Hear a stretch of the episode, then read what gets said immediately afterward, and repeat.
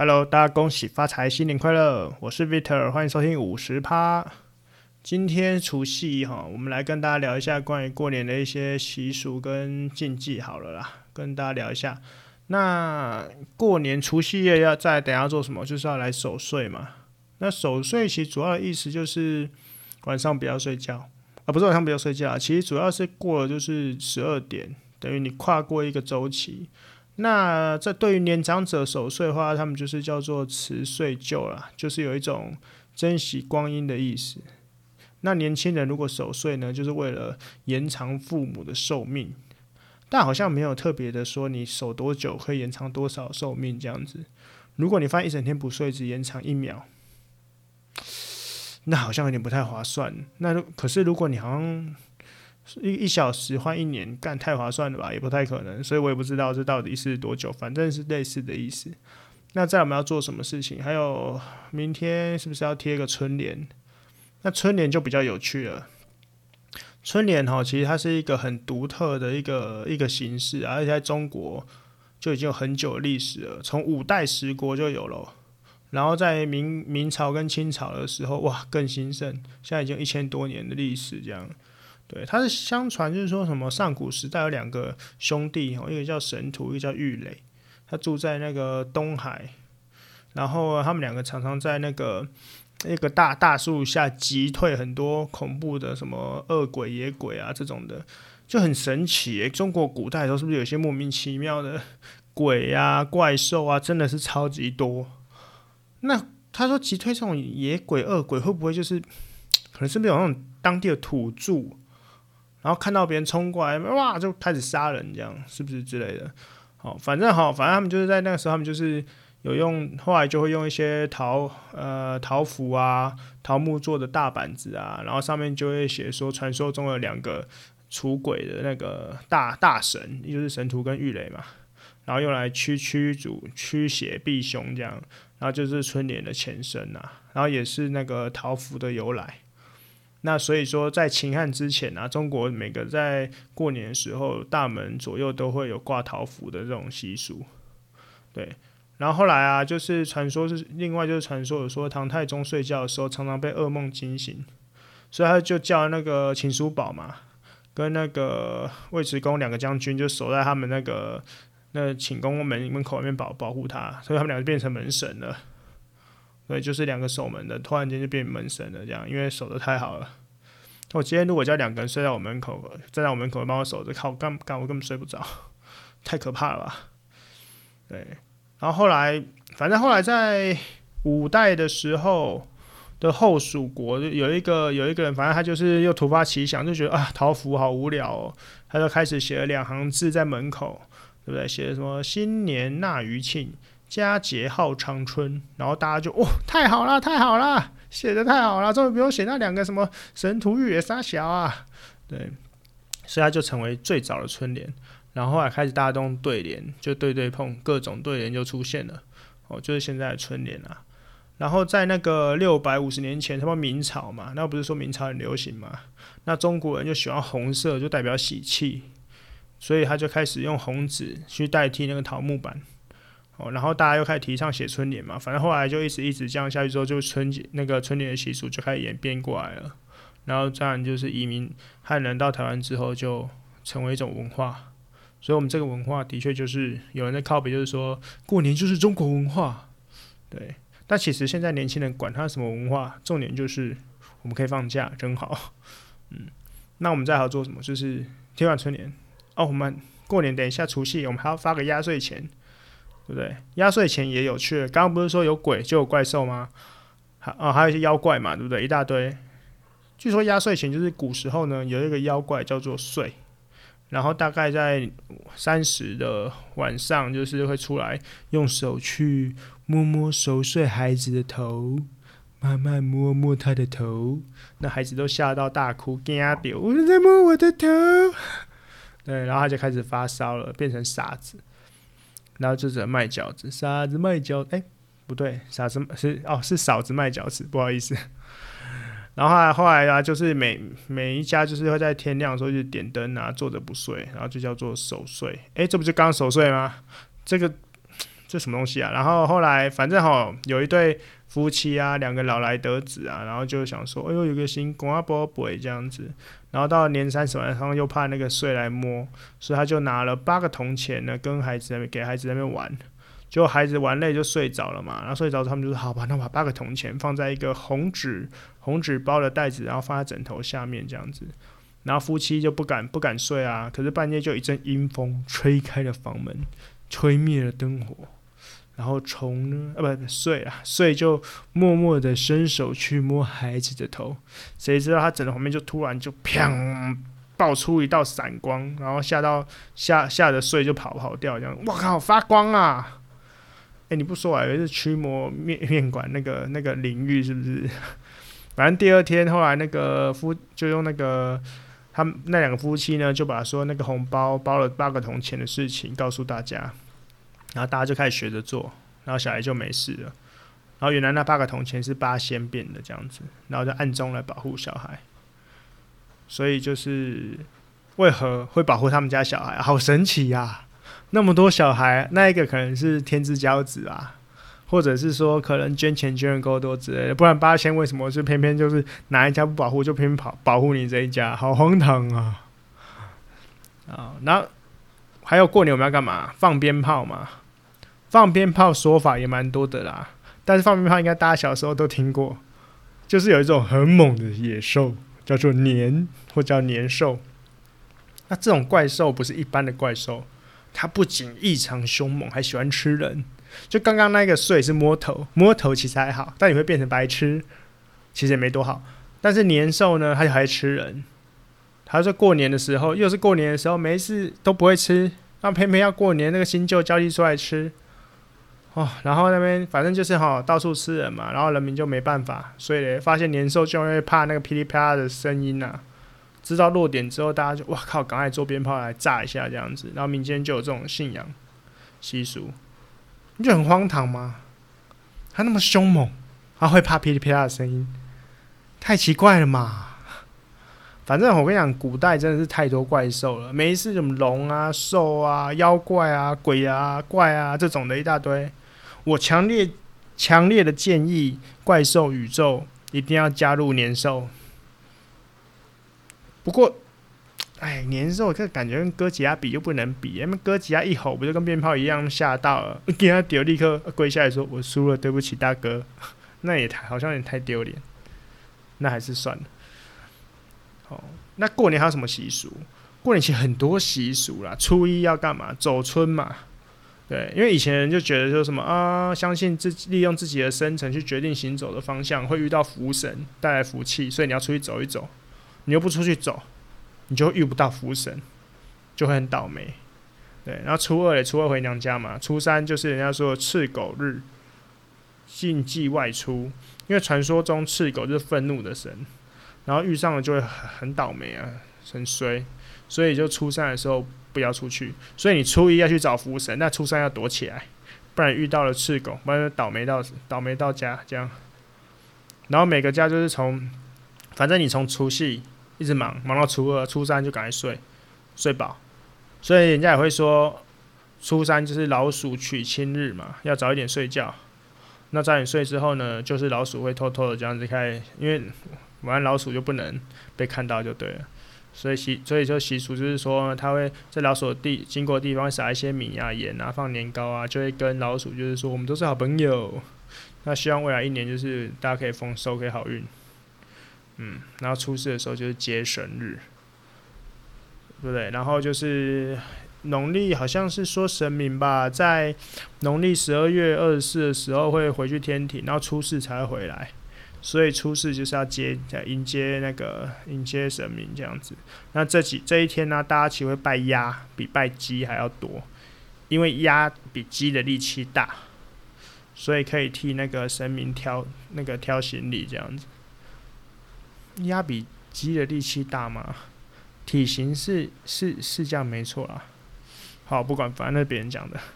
哦，那通常啊，因为初四嘛，就也会有安太岁这个习俗。那今年安太岁是什么现象？就是属牛，然后是正冲哦，这一定要安。那还有一个对冲，就是属羊的。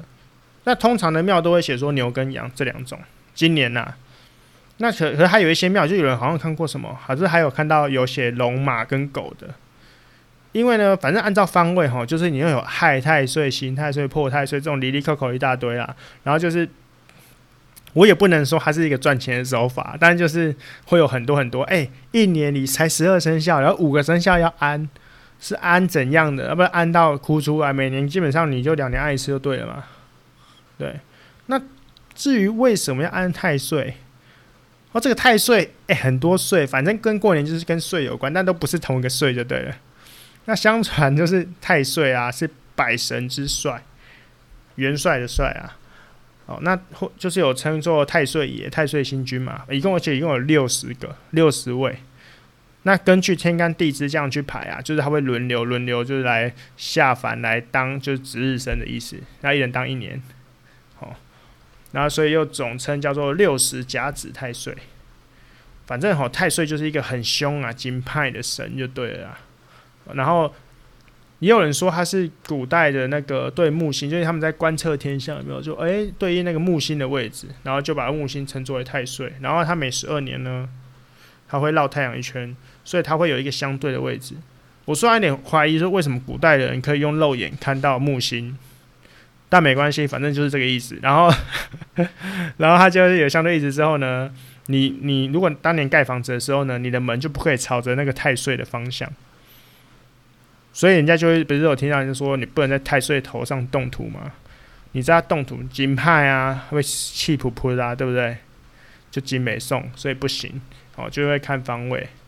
嗯，那你们想嘛，他每年都换都换人，六十个有六十个老大嘛，就等于六十个，你把它想象成六十个家长的意思。你你想哦，如果你今天。呃，例如说你小时候你去家长日，或者说你参加你小孩的家长日，那你当然会关注谁？关注你自己的小孩啊！你管旁边那个旁边的小明、小王他们到底在干嘛，对不对？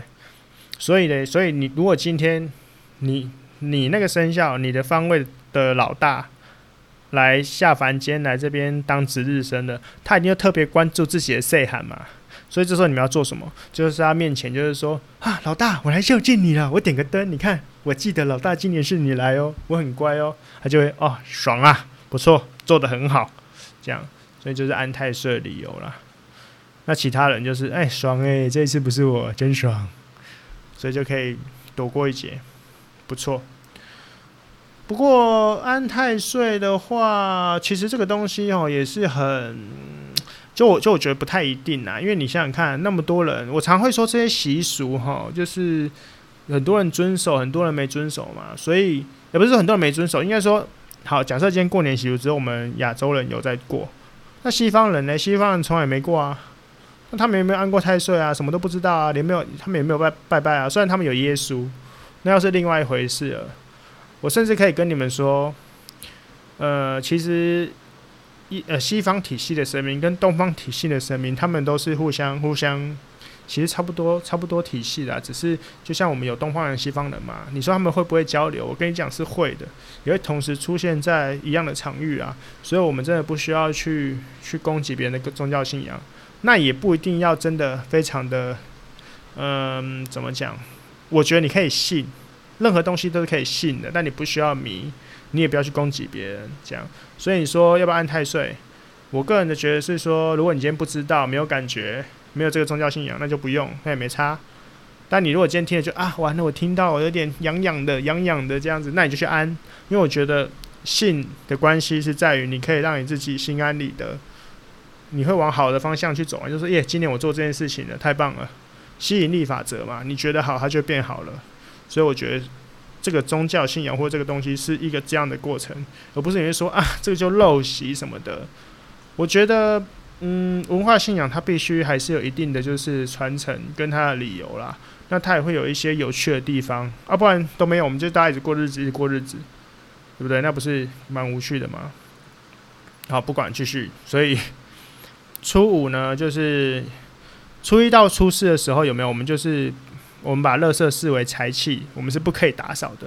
但初五的时候呢，我们要把所有垃圾好好清除，就是把它扫掉，就是招待客人也不需要用填料这样子。毕竟初一到初四堆太多垃圾了嘛，虽然说我们把它视为财气，但酒会发臭嘛，那就不那就不一样啦。啊，其实应该不是这样，不管了。然后初九天公生，初然后十五的时候就元宵节嘛。元宵节就是过年，其实不是只有除夕、大年初一、初二、初三、初四、初五哦。其实一整个过年的流程，最后一天是到十五元宵节的时候，就人家说过完元宵才算是今年的过年结束了。所以我强烈的建议放假就是放到元宵节，对嘛？这样才好好的放假嘛。你们觉得其实每次过年都还还没放到假的感觉就结束了吗？我们既然已经。要放过年了，我们就觉得我们应该要直接放到元宵节，太棒了。好，那我们过年一定有很多，还是有很多禁忌哈。嗯、大概就尤其大年初一超多禁忌的。那大概讲一下，第一个，不要叫别人的名字，不要催他起床。对，然后因为这样代表说一整年都被别人催着在那边做事，很鸡歪。因为一叫你说，哎哎哎，谁谁谁？哎，Vitor，Vitor，哎，Victor 是，Victor 可以，绰号应该可以，不要叫本名，叫本名好烦呐、啊。哎，就像你平常有一些，有时候跟别人，其实有时候在呃称呼别人的时候，有一些人很忌讳别人加全名，有人是觉得很陌生，有人是觉得很不尊重，或者是说很强势。反正平常没事，还是不要用全名去叫别人好了啦，对不对？那哦，第二个是禁忌是不要跟还在睡觉的人拜年。那意思就是说，如果你要拜年的话，就是一整年他都会躺在床上这样子，好像就生病了，不好。那禁忌三就是早上的时候呢，就是吃稀饭跟配那个荤不好。反正就是因为呢，传统来说，穷人家吃不起其他东西，才吃稀饭嘛。所以大年初一早上是不能吃稀饭的，要改吃米饭。这样代表说我们家就就无为啊，就无钱耶，不会只吃梅这样子。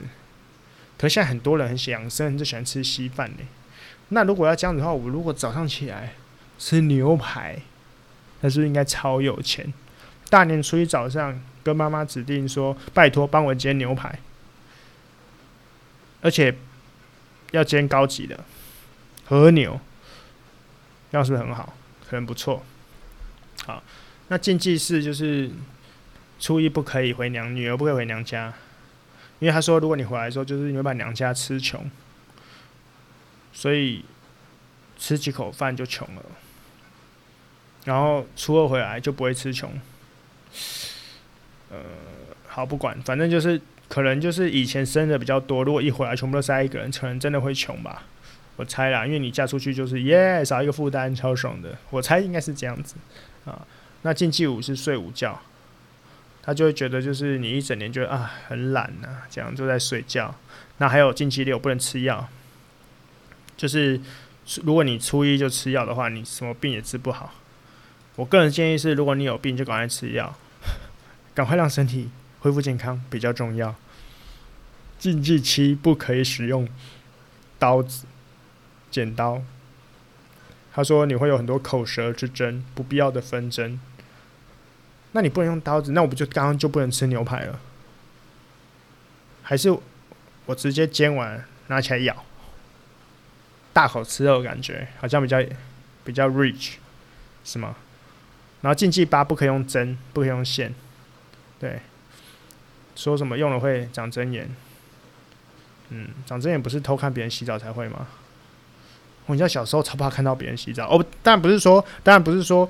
故意去看别人洗澡，是那种别人要洗澡就哦，感觉畏恐避之不及，或者碰到一些什么，就是怕看到一些会长针眼的事情。干以前怎么那么荒唐啊？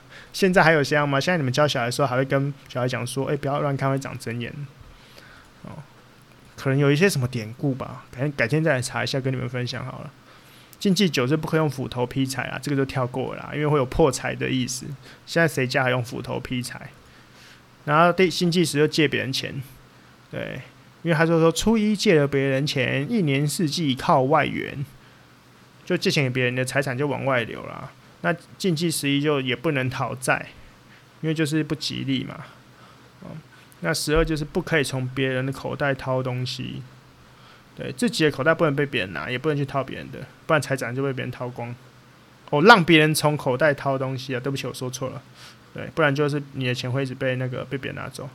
所以你如果想要拿走，所以你应该应该是说你强烈的可以偷偷去拿别人口袋的东西，拿的越多就赢的越多，因为财产都把别人财产掏光这样子。好，那禁忌十三就是不可以打扫家里嘛，刚刚有说过嘛，要初五才能扫，要记得。然后禁忌十四是不要洗，不能洗头。对，初一不洗头是因为会觉得初一洗头就洗掉财气，到底是哪里那么多的财气？我那不理解了，好像全身都发财黄金，是不是？我想初一根本就不能大便，因为你会把你的财黄金流出去，是不是这样说？哪来那么多财气呀？什么都跟钱有关。我跟你讲，亚洲人很爱钱呢。好啦，全世界人都很爱钱啊。对不起，我不该专攻亚洲人的。然后有人说初一、初二是水神的生日，所以这两天就是可以先不要不要用水去洗衣服，他也被送，所以就初初三的时候再洗。好，啊，禁忌十五就是不可以打破东西啊。反正破了就讲说岁岁平安就好了，反正都会有破解方法，真棒。哦，那以上的禁忌，我个人也是觉得，就是反正哈，你东西到地上你要擦要你要扫啊，还不是一样？那你要洗头，你头很痒不洗头吗？对不对？如果有你的好朋友说拜托借我钱救救我啊，你能不借吗？当然可以啦，就是如果你没钱的话，干嘛借？反正很多啦，我就觉得可以信，那不要迷啊，这我不断的强调的。那吃东西也稍微有讲究，年菜对不对？鱼吃鱼，年菜有什么鱼嘛？鱼不，然后要留鱼头鱼尾嘛，年年有余。鸡要吃全鸡啊，全家团圆的意思。那还要吃什么年糕？步步高升嘛。水饺是元宝嘛。长年菜嘛，不可以咬断嘛，才可以长命百岁嘛。我跟你讲，就是要长命百岁跟有钱，简单活得久，有钱。那如果你没钱，就不要活那么久，不然很痛苦。正常来讲是这样嘛，对不对？哦，那你要吃萝卜糕、菜头、好彩头嘛，哎，吃火锅是围炉嘛，就差不多这样子。总之，过年真的很多离离扣扣的，有的没的。那我还是就是跟大家再讲一次，就是我觉得大家就是我一直很跟大家一直强调关于呃这种，因为以上这种可比较偏向是呃。道教的信仰啊，或者是一些亚洲人的信仰。那这个信仰来说，我真的觉得就是很多很多的信仰，包括我觉得基督教啊、天主教啊、道教啊、一贯道啊、里里扣扣的啊、妙天啊、不不不不紫衣人嘛，这种一大堆的，我没有觉得哪一个东西不可以信的，但我真的觉得就是不要去迷。哦，如果因为信的代表说你相信了，那它会让你变好的话。我我不是说让你真的人生人整个人变好哦，我不是说你信了就变有钱哦，信了妙禅得永生没有？我的意思说，你如果相信了，你自己心里会觉得安心舒服，我觉得是可以的。但你不需要去迷，就当你说，诶，你相信我们，所以来给我们钱，你给我们钱之后，我们就会让你变更有钱，这个就有点太过迷哦，因为你受过教育了嘛，都知道生病了看医生。好啦，我身为一个。我们家其实是鸡同世家哈，我们已经第三代了，所以我接触很多很多道教的神明啊或什么的，其实是非常丰富的，非常丰富的经验。对，那就我长期这样子三十年看下来哈，我跟你说啦，现在你生病了，去跟神明拜拜，去问一些神明，他就跟你说，哦，请你去看医生哦。对。因为医学发已经非常发达了，不是他帮你用一用或是什么东西就会变好了。对，真正的治疗还是要呃依依赖现在的科技跟技术。好，所以反正习俗就是这样子。那大家希望大家过年可以过得开心，过得舒服。还有明年，希望大家可以就是疫情赶快结束，我们大家都可以出国玩，太棒了，耶！好啦，大家新年快乐。那再来的话呢，我们就是过年后见了。那我自己要准备回老家过年了，这样。好，那不要说晚安啦，那大家等下就守岁了。大家拜拜，再见。明年呃过完年见哦，拜拜。